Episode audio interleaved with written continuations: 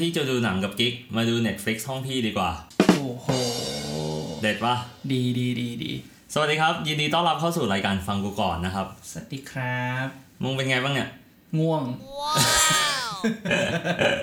เพิ่งแดกบอลชอนเสร็จอิ่ม มึงเพิ่งแหลกบอลชอนเสร็จเองเหรอ ใช่ เออทำไมทำไมมึงอยากกินบอลชอนตั้งแต่เมื่อคืนแล้ววะ ก็อยากกิน แล้วแล้วมันอัดอั้นแบบตั้งแต่เมื่อคืนจนถึงวันนี้ตอนเที่ยงเลยนะ เออ เราก็ต้องเราเป็นผู้ชายต้องหัดอดทนอดกลั้น เออโอเค วันก่อนมึงเชื่อปะกูแม่ง ไม่ ได้ เชื่อ เอ้ยใจเย็นสิวะ วันก่อน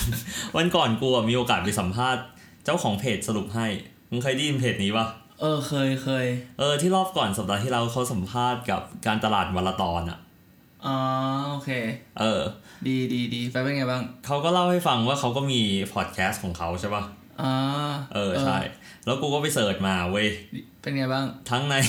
ทั้งใน Apple Podcast แล้วก็ Spotify เออ เป็นไง เมื่อก่อนไม่เจอ เอ้ยแต่เขาพูดเองในรายการเลยนะว่าแบบมีพอดแคสต์อาจจะอยู่ในบล็อกดิ เออเออไม่แน่ก็ อาจจะอาจจะเขาจะมีช่องทางอื่นของเขาแหละ ใช่ แต่เขามีคนติดตาม 98,000 คนเลยนะเว้ย โหเอาเราไป เออ ฟีเจอร์บ้างได้ปะ เออ ใช่ ให้ให้ให้เขาสรุปพอดแคสต์เราไปลง เฮ้ย แล้วมันมีอีกช่องทางหนึ่งอ่ะ ของพอดแคสต์อ่ะ ชื่อว่า Cast Cow มึงเคยได้ยินปะเพจอ่ะ ไม่อะปกติกูก็จะฟังแค่แบบถ้าไม่ฟัง Apple ก็ฟัง Spotify ไม่อันนี้คือมันไม่ใช่ช่องทางในการฟังพอดแคสต์อันนี้คือเพจของการสรุปพอดแคสต์ อ้าวเหรอ เออ มันอยู่ใน Facebook เออเออแล้วเป็นไงบ้าง แล้วในเพจเนี่ย กูก็พยายามหาชื่อพอดแคสต์พวกเราเว้ย ไม่น่ามี เออแม่งไม่มีเว้ย กูก็แบบชี้อะไรวะ อะไรมองเงี้ยเลย กูเลยตัดสินใจทำไงรู้ปะ ทำไง ส่งเมสเซจไปถาม ปรากฏว่ากูส่งไปตั้งแต่วันพฤหัสเขายังไม่ตอบกูกลับมาเลยอะ เอ้ยเพจเขาไม่แอคทีฟหรือเปล่า แต่เขาเพิ่งลงเมื่อไม่นานมานี้เองนะเว้ย อ้าวเหรอ เออ ใช่ แต่ช่างมันเถอะ อ่ะ โอเค เข้าเรื่อง เออ มึงรู้ใช่ป่ะ ช่วงนี้คือกูก็ช่วยงานที่บ้านทำเรื่องของคอร์สลงหุ้น อืม เออ คอร์สลงทุน ดีไหม หุ้นแล้วก็เรื่องของหนังสือเสียง อ่าของของหนังสือที่เขียนกับพ่อนะ ใช่ถูกต้อง เออเออเป็นไงบ้าง ก็ดีนะ แต่แม่งแบบ คือเมื่อสัปดาห์ที่แล้วกูปั่นเยอะเกินไปไง คือพ่อกูอยากให้มันรีบจบจบๆไง อ่า เอาแล้วปั่นเยอะไปคืออะไรนอนไม่หลับ เออ ถ้าจะไม่ได้นอนอะ่ะ โอ้ สัปดาห์นี้กูเลยแบบไอ้แค่นอนเกือบทั้งวันอะ่ะ เออเออกูเหมือนกันที่แล้วกูไม่ค่อยได้นอน ทำอะไรวะ แดกเรา อ่ะโอเค เขาเนี่ยมันมีอยู่วันหนึ่งเว้ยกูเล่าให้ฟัง กูไปไอ้นี่เว้ย คือตอนนั้นประมาณตีห้าครึ่ง อืม แล้วเสร็จปุ๊บเนี่ย คือกูก็รู้สึกว่าช่วงชีวิตกูตอนเนี้ยแม่งวุ่นวายเว้ย เออ เออแม่งวุ่นวายระดับหนึ่งเลย ก็ นะ เท่าที่ฟังดูมึงก็ดูน่าจะวุ่น น่าจะวุ่นถูกต้องปะ เออ คือแม่งแบบมันไม่มีอะไรเป็นแผนเป็นเป็นการเลยอะ อืม แต่มึงก็มันมันเขาเรียกอะไรเหมือนมันโปรเจกต์แทรกขึ้นมาปะ เออถูกมันเหมือนกับมีแบบโปรเจกต์แอดท็อกขึ้นมาเรื่อยๆอะไรมองเงี้ย เออ แต่คือประเด็นคือว่าตอนแรกอ่ะคือกูก็ต้องไปอะไรวะทำงานประจำในที่ อ่า บริษัทที่กูอยากลงอยากเข้า เออ ไป แต่สุดท้ายเขาก็อยู่ดีๆตัดสินใจไม่เอากู อืม คราวนี้กูก็เลยเหมือนแบบ เออระเหิง what เข้าใจฮะแบบเออแบบลอยอ่ะไอ้เหี้ยไม่รู้จะทำไงอะไร เขาเรีย ม ก องเงี้ย เออระเหยไอสัตว์เออระเหิงอะไรล่ะ เออเออระเหยเออนั่นแหละ นั่นแหละคำนั้นเลยไอ้เหี้ยแม่งจบอินเตอร์ก็แบบเนี้ย อ่ะเขาวเนี้ยมันมีอยู่วันหนึ่งเว้ยกูก็เล่าให้แฟนกูฟังใช่ป่ะ เออ ว่าแบบตอนเนี้ยนะชีวิตกูนะโคตรวุ่นวายเลย แล้วกูก็เลยอยากพูดคำหนึงจากหนังเว้ยเรื่อง เออ โปรดกูเรื่องไฟคลับ อ่า เอ่อประโยคสุดท้ายที่เขาพูดในหนังเนี่ย ชื่อว่า you met me at a very strange time in my life You met me at a very strange time in my life. อืม และเสร็จปุ๊บดนตรีของ Pixies อะชื่อเพลงว่า where is my mind ก็เริ่มต้นขึ้น อ่า เออ กูก็เลยอยากพูดให้เขาฟัง อ่า โอเค เออ แล้วสุดท้ายได้พูดไหม ได้พูดพูดประมาณตีตีห้าสี่สิบกว่า เดี๋ยวเดี๋ยวเดี๋ยวแล้วเขาอยู่คุยกับมึงด้วยนะตีห้า เขาตื่นแล้วเขาตื่นไปทำงาน เชี่ยตื่นโคตรเช้าเลย เออใช่เป็นไงล่ะไรเหี้ย เชี่ยตีห้ากูยังกิ้งไปกิ้งมาอยู่เลย มึงเผลอๆยังไม่ได้นอนอ่ะ เออใช่ อ่ะตอนเนี้ยกูก็เลยได้ไอไอเดียหนึ่งไว้ยคือ อืม มึงก็รู้ใช่ป่ะกูชอบดูหนัง ใช่ เออเขาวเนี้ย มึงชอบดูหนังเก่าด้วย เออถูก แล้วก็คือกูอ่ะมองว่า 3 อย่างอ่ะ ที่จะช่วยบ่งบอกว่าแบบชีวิตนี้เกิดมาทำไมอ่ะก็จะมีหนังหนังสือแล้วก็เพลงเว้ย อืม เขาวเนี้ยหนังเนี่ยกูก็เลยรู้สึกว่าหนังบางเรื่องอ่ะเหมาะกับการที่จะให้ผู้ชายไปดู ทำไมวะ เพราะกูรู้สึกว่าหนังเนี่ยบางอย่างเนี่ยมันบ่งบอกอะไรเกี่ยวกับเรื่องของวิธีการเป็นผู้ชาย วิธีการดูแลผู้หญิงรวมไปถึงว่าการเป็นคนคนหนึ่งอะในชีวิตอะ อืม เออ ซึ่งเขาวเนี่ย คือกูก็พยายามหาคำตอบจากหนังเว้ยช่วงที่ช่วงที่กูแบบโรคซึมเศร้าอะไรมองเนี้ย เออเออ กูก็มีโอกาสดูหนังแบบของอ l e ฮันโดกอนซาเลสอินาริโตอ่ะมึงรู้จักปะชื่อผู้กำกับเนี่ย เอาให้มึงให้มึงพูดชื่อมาทีกูยังยังตามไม่ทันเลยตามชื่ออะไรอะอะไรเอดิฮันโดเนี่ย Alejandro จำไม่ได้แล้ว กอน โอเคพ ซา อ เลส จบจบ โอเค ดิฮันโดพอ หนังของอินาริโตเนี่ยเอาเอาชื่อเอาเอาชื่อท้ายเขาละกัน อ่าอ่าอ่า หนังของอินาริโตเนี่ยเขากำกับก็เรื่องแบบ The Revenant อ่ะที่มึงน่าจะรู้จักนะ ดูอะไรแบบนั้นอ่าอ่าอ่า เออ Birdman อะไรมองเนี้ย อ่า เออ เออกูชอบเบิร์ดแมน แต่หนังเก่าๆอ่ะที่เขาเคยกำกับนะ อย่างเช่นแบบ 21 grams อะมึงเคยได้ยินปะ โอ้โห ไม่ครับ ไม่ถูกต้องปะเขาบอกว่าทำไมถึงชื่อ 21 grams หรือว่า ทำไมอ่ะ เพราะว่าเขาบอกว่าเวลาคนตายไปอ่ะจากมีชีวิตอยู่นะ แล้วพอวิวินาทีที่ตายนะ น้ำหนักคุณจะหายไป 21 กรัม What? อ๋อ จริงเหรอ เออ ดังนั้นเนี่ยมันเท่ากับว่าอะไรหรือว่า วิญญาณเราจริง ๆ อ่ะ น้ำหนักแค่ 21 กรัม อืม ลึกซึ้งปะ อืมอืมเออเออได้อยู่ เขาวเนี่ยมันก็มีหนังอีกเรื่องหนึ่งไว้ยที่เขากำกับไว้ชื่อ Amores Perros มึงเคยได้ยินปะ โอ้โห เป็นหนังเม็กซิกัน มึงเอาเอาแค่หนังฝรั่งเนี่ยกูยังตามไม่ทันเลย นั่นคือฟังดูเม็กซิกันดีกว่า ใช่ มันฟังดูเม็กซิกันด้วย ตอนเนี้ยหนังเนี้ยถ้าเกิดว่าแปลแบบจากชื่อภาษาสเปนนะ Amores Perros นะ เออ เป็นภาษาอังกฤษนะ เออ มันจะชื่อว่า Love a Bitch What? ใช่ก็คือรักเฮงสวย ซึ่งพอมึง โอเค ดูหนังเรื่องนี้จบนะเว้ย มันหดหู่ขนาดที่ว่ามึงไม่กล้ารักใครอีกในชีวิตนี้เลยอะ จริงเหรอวะ จริงมันแบบ โหมันหดหู่มากอะกูดูแล้วแบบกูจะร้องไห้อะไรมองเนี้ย เออ แบบทำไมชีวิตมึงแม่งแบบ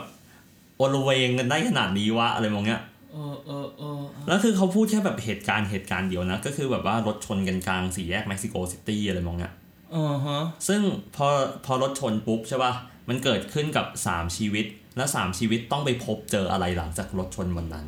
อ๋อ เออ แล้วมันก็แบบโหเรียบเรียงดีอะเรียบเรียงดี แต่คราวนี้ 2 เรื่องนี้คือกูไม่กาดจะแนะนำกูกาดจะแนะนำห้าเรื่องถัดไปนี้ให้ผู้ชายไปดู อ่า ซึ่ง 5 เรื่องถัดไปเนี่ยเขาเรียกกันว่าเป็น call favorite คืออะไรวะ call favorite ก็คือจะมีคนกลุ่มกลุ่มหนึ่งที่จะชอบหนังพวกนี้เท่านั้น อ่าฮะ เออคือไม่ชอบก็ ก็คืก็คือถ้าชอบก็คือชอบไปเลย ถ้าไม่ชอบก็คือไม่ชอบไปเลย ถูกต้อง โอเค ซึ่งเออข้อเสียก็คือว่าคือถ้าเกิดว่าทั้งห้าเรื่องนี้นะ เออ ถ้าเกิดว่าเราดูจนจบแล้วนะ อืม มันจะไม่สนุกเหมือนครั้งแรกที่ดู อ๋อหมายถึงดูซ้ำไม่ได้ ถูกดู อ่า ซ้ำแล้วแบบ ดูซ้ำแล้วแบบ มันไม่สนุกแล้วอะ อ่าเออเออนึกออก เออ ซึ่งในห้าเรื่องเนี่ยกูเชื่อว่ามึงยังไม่เคย ดู กูก็คิดอย่างนั้น เออใช่คราวเนี้ยกูก็เลยเหมือนกับว่าชวนชวนชวนให้มึงดูหนัง อ่าโอเค โอเคปะซึ่งข้อดีก็คือว่ามีหนังเรื่องหนึ่งในนี้ที่มีอยู่ฉายอยู่ใน Netflix อ่า โอเคปะ ซึ่งน่าจะเป็นหนังเรื่องที่สองที่กูจะพูดถึง อ่ะ มาดูเรื่องแรกกันก่อน ได้มา โอเค เข้าเรื่องนะ เรื่องแรกชื่อว่าไฟคลับ มึงเคยได้ยินปะ Gentlemen,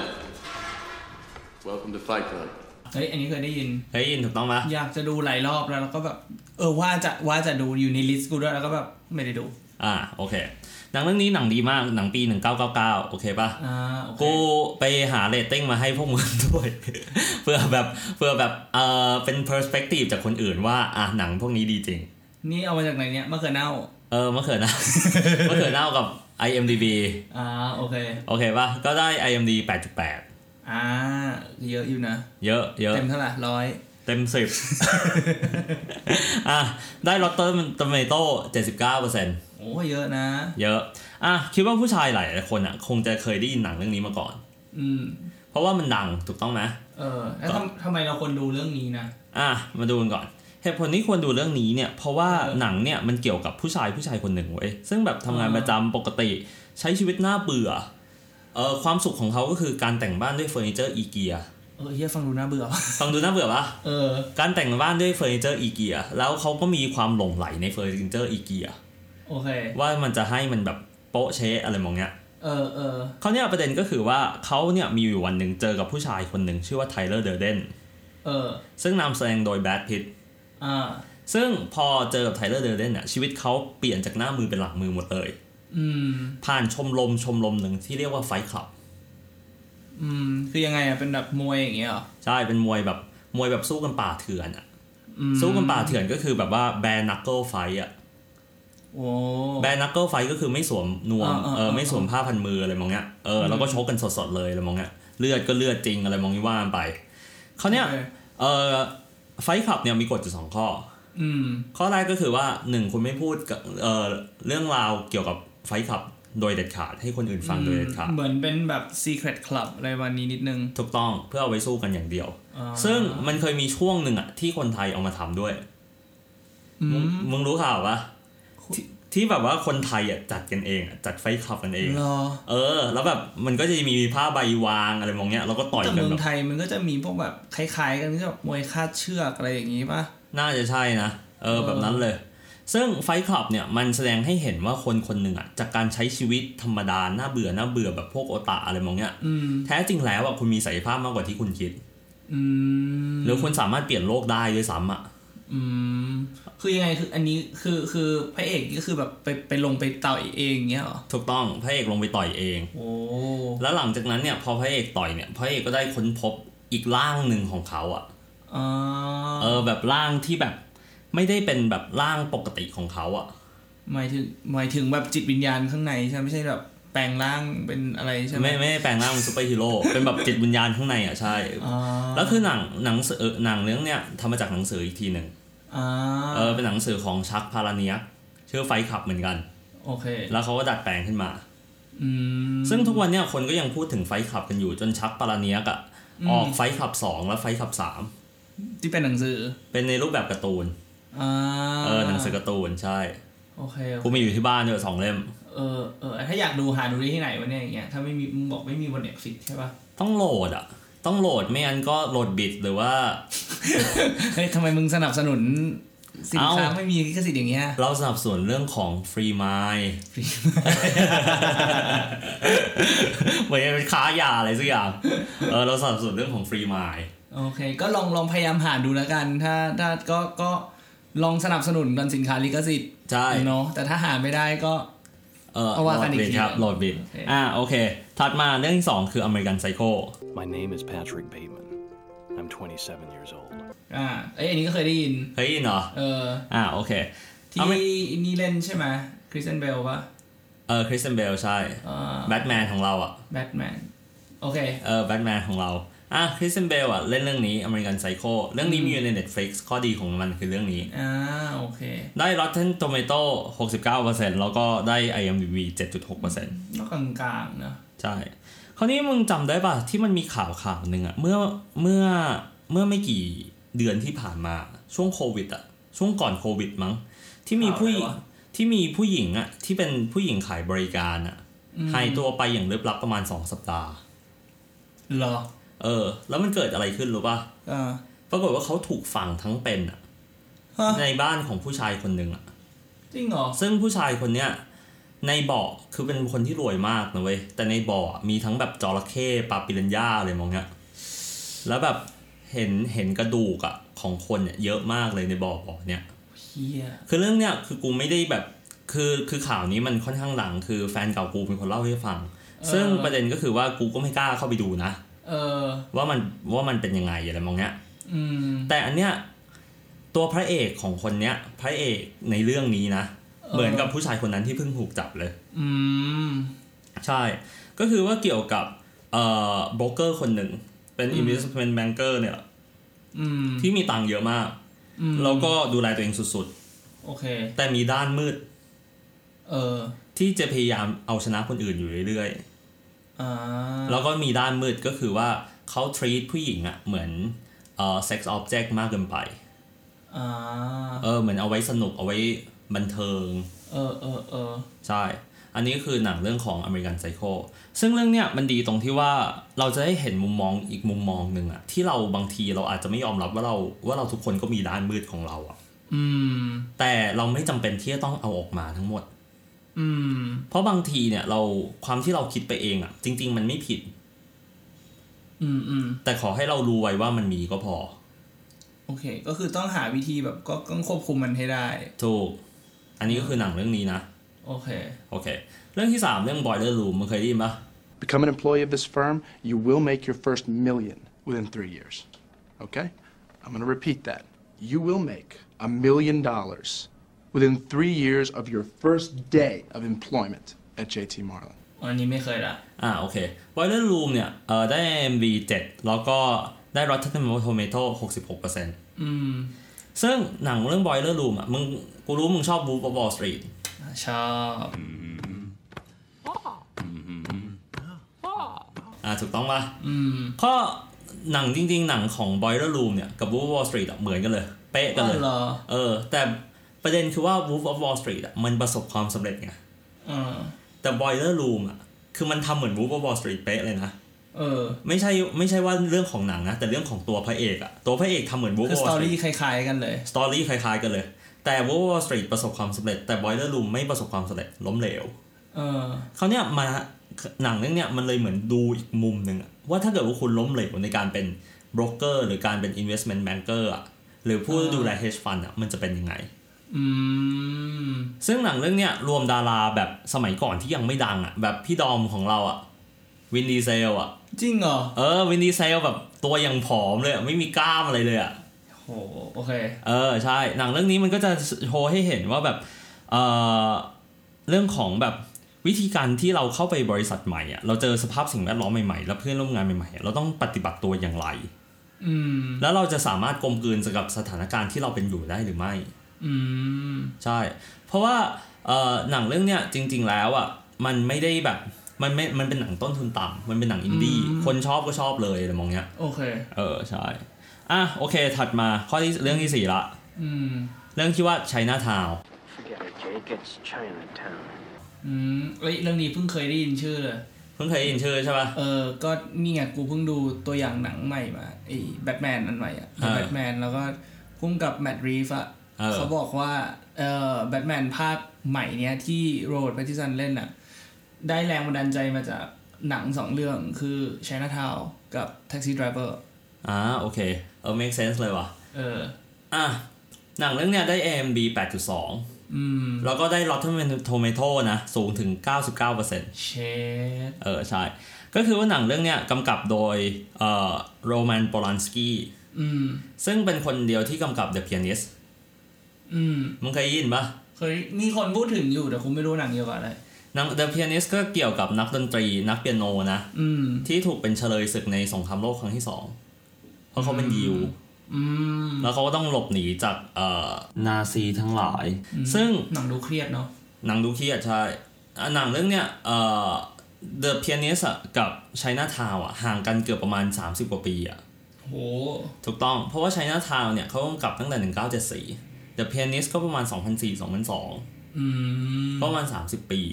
อืม ใช่ ซึ่งหนังเรื่องเนี้ยมันเกี่ยวกับนักสืบคนหนึ่งเว้ย ที่แบบมีผู้หญิงหน้าตาดีคนหนึ่งอะเข้ามาแบบว่า เฮ้ยช่วยช่วยไปดีช่วยไปสืบ หาว่าแฟนของเขาอะหรือสามีของเขาอะมีชู้หรือเปล่า อืม ซึ่งมันดูว่าเป็นเคสที่ sim- ที่ s ิมเ l ิลมาก ๆ เลย อืม ก็คือว่า อ่ะ มึงก็แค่ไปดูว่าเออผู้ชายคนนี้มีชู้ไหม ใช่ แต่พอไปไปๆมาๆผู้ชายคนนี้เกือบกลับเสียชีวิตเว้ย อืม อื เอ ม อสามีอ่ะกลับเสียชีวิต อืม เขาวเนี้ยเรื่องอ่ะ มันก็เริ่มบานปลายละ พอก็ต้องมานั่งดูอีกว่าเราเสียชีวิต เพราะอะไร ด้หม ถูกต้อง ซึ่งพอไปไปๆมาๆไปไปๆมาๆมันเกี่ยวกับเรื่องของคอร์รัปชันแล้วมันก็เกี่ยวกับเรื่องของการชู้สาว จนไปถึงแบบคนที่เป็นนักสืบอะก็เริ่มชอบภรรยาคนที่มาฟ้อง โอ้ยเฮียเรื่อง แม่ง เออเรื่องมันเยอะป่ะ เรื่องแม่งเยอะว่ะ เออเรื่องมันเยอะ แต่คือสนุกคือคนที่ชอบแบบซีรีส์แบบสืบสวนสอบสวนอะไรพวกนั้นเนี้ยจะชอบมาก เพราะว่ามันค่อยๆคคลายปมของหนังไปเรื่อยอะจนถึงตอนจบ ซึ่ง โอเค ซึ่งตอนจบอะก็มีประโยคเด็ดจากหนังเรื่องนี้นะเออซึ่งพอพูดจบแล้วนะแม่งก็แบบ explain ทั้งหมดของหนังอยู่ดีอะว่ามันเกี่ยวว่ามันเกี่ยวข้องกับอะไรอะ อืม เออใช้หน้าทาวเจ๋ง เออเออเดี๋ยวต้องไปหาดูละ โอเค หนังเรื่องสุดท้ายที่จะมาแนะนำวันนี้นะ อืม ก็คือชื่อว่า Citizen Kane ชื่อคุณมากเลย ชื่อคุณมากเลยใช่ปะ เออ อ่ะโอเค Citizen Kane เนี่ยได้ MB 8.3 แล้วก็ได้รับท่านทอมเมโต้ร้อยเปอร์เซ็นต์ โอ้ เออใช่หนังเรื่องนี้เก่าสุดละในบรรดาที่กูดูมา อืม ก็คือ หนังปีอะไรเนี่ย 1941 เช็ดเค โหดปะ โคตรเก่า เออกำกับโดยผู้กำกับที่มีชื่อว่าออสันเวลส์ เดี๋ยวก่อนนะสี่หนึ่งไอ้เหี้ยก่อนแม่กูเกิดอีก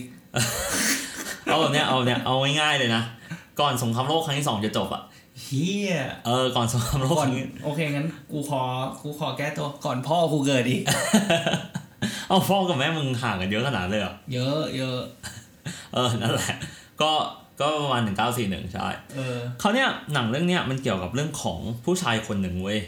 ที่โตมาบนกองเงินกองทองเลยนะ อืม คือมีทุกอย่าง อืม อำนาจเงินทองความสำเร็จผู้หญิง โอเค อยากได้อะไรคือได้ อืม ก็คือมีหมดแล้ว มีหมดแล้ว แต่เขาวเนี่ยมันมีคือหนังอะเปิดเรื่องมาที่ว่าผู้ชายคนเนี้ยอยู่ดีเสียชีวิต อืม แล้วพูดคำคำหนึ่งอะ อ่าฮะ ซึ่งกูสามารถพูดได้เพราะยังไม่สปอย เออ ชื่อว่าโรสบัตนักสืบอะเขาก็เลยอยากไปหาเว้ยว่าโรสบัตอะที่เขาพูดถึงมันหมายความว่าอะไร อ่าฮะ ก็เลยค่อยๆ คลายปมว่าผู้ชายคนนี้เป็นคนยังไง อ๋อ โอ มี เค มีความสำเร็จมาได้ยังไง อืม คือเหมือนกับแบบโอเคพอเปิดเรื่องมาอีกคนเนี้ยตาย เสร็จแล้วก็เหมือนกับแบบเหมือนเหมือนเป็นแฟลช เหมือนแบบมันมันเป็นเล่าต่ออีกทีว่า ก่อนที่เขาจะมาถึงวันนี้คือเขาทำอะไรมาบ้าง ถูกต้อง โอเค เช่นแบบก็มาจากเด็กกำพร้าอะไรมองเนี้ยสักพักเป็นเจ้าของหนังสือพิมพ์ สักพักเป็นนักการเมืองจนไปถึงแบบเป็นเอ่อนักเอ่อเจ้าของโรงละครอะไรมองเนี้ยไปไปมามาๆซึ่งหนังเรื่องเนี้ยได้แรงบันดาลใจให้กับหลายๆคนมากเลยนะ ที่เป็นแบบคนจริงๆอ่ะ อืม อย่างเช่น Howard Hughes ซึ่ง Howard Hughes อ่ะเอ่อก็มีหนังที่เขาสร้างให้ Howard Hughes เหมือนกันก็คือชื่อ The Aviator มึงเคยได้ยินปะ อืมอืมอืมอืม เออ The Aviator ที่แสดงโดยไอเนี่ยเอ่อ Leonardo DiCaprio อ่ะ อืม ใช่ ซึ่ง Elon Musk อ่ะก็เป็นคนที่ชื่นชอบเอ่อ Howard Hughes มาก อืม Howard Hughes อ่ะถ้ามึงจำความได้เนี่ยเขาจะมีนิสัยชอบฉี่ลงไปในข วดโหล เออจริงๆ Elon Musk บอก Elon Musk เคยทำมาแล้วนะ เพื่อ เพราะว่าแบบเขากลัวความสะอาดมาก เขาเป็นคนที่แบบรักความสะอาดมาก เขาจะเป็นอดิกเออเขาจะเป็นโรคกลัวความสิ่งสกปรกอะ แล้วจีไซโลแล้วมันสะอาดขึ้นยังไงวะ ชีไซโลคือ คือเขาเชื่อแบบนี้ เขาเชื่อแบบนี้ กูกูอันนี้กูคิดด้วยนะ อืม คือสมมติว่ามึงฉี่ลงโถส้วมเนี่ย อืม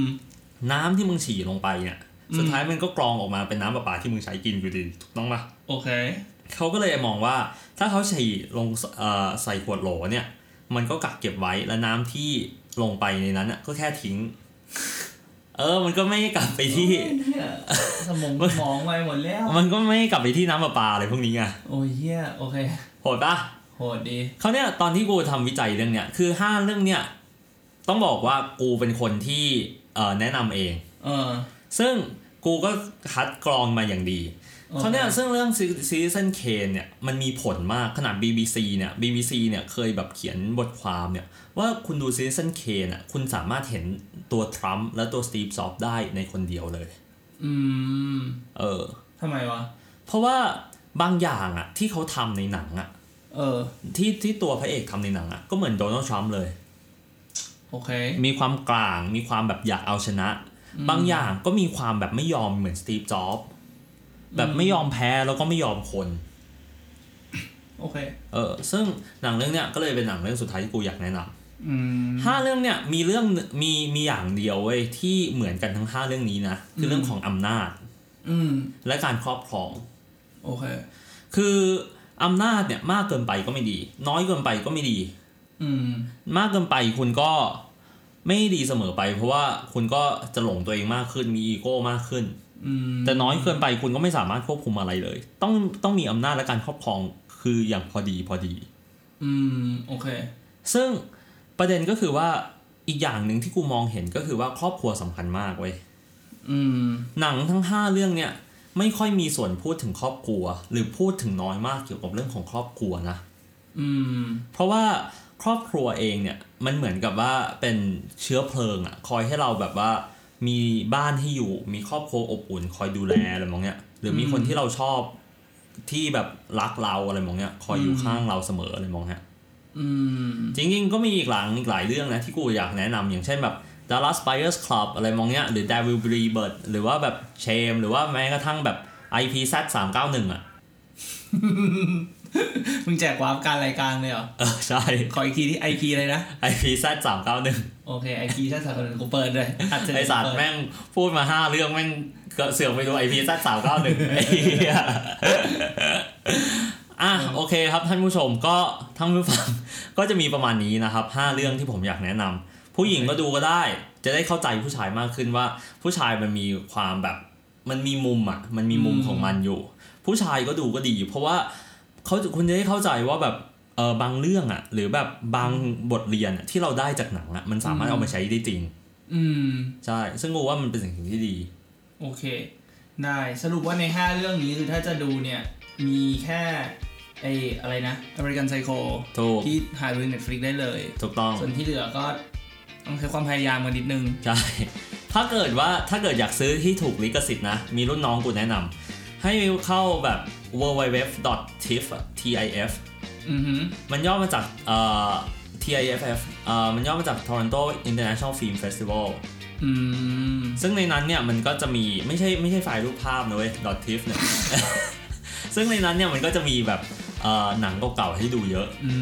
ม โอ ได้ เค ดีดีดีโอเค ได้แล้วเดี๋ยวถ้า IP สักสามเก้าหนึ่งเดี๋ยวเดี๋ยวไปดูมัน กูว่าน่าจะหาง่ายสุดเลยเนี่ยไอพีซ่าสามเก้าหนึ่งอะ อันนี้ง่ายสุดเลยเซิร์ชกูก็ขึ้นแน่นอน อ่ะโอเคครับ ก็วันนี้ก็ประมาณนี้แล้วกันนะครับ โอเคได้ครับ สวัสดีครับ สวัสดีครับ เรียนท่านผู้ฟัง ตอนนี้ทางทีมงานของเราได้สร้าง Facebook Page ที่มีชื่อว่าฟังกูก่อนเรียบร้อยแล้ว ถ้าใครที่มีข้อเสนอแนะคำติชม หรือเรื่องไหนที่อยากให้พวกเราพูด สามารถส่งข้อความมาที่เพจเราได้เลยครับ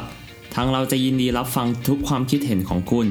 ขอบคุณที่ร่วมเป็นส่วนหนึ่งของพอดแคสต์ของเรา อย่าลืมกดไลค์กดแชร์ด้วยนะครับสำหรับวันนี้สวัสดีครับ ถ้าชอบรายการฟังกูก่อนของเรา กดติดตามพวกเราในช่องทางต่างๆ ทั้ง Spotify, Apple Podcast, YouTube และ b l o g d i t กดไลค์ กดแชร์ กด subscribe ได้เลยนะครับ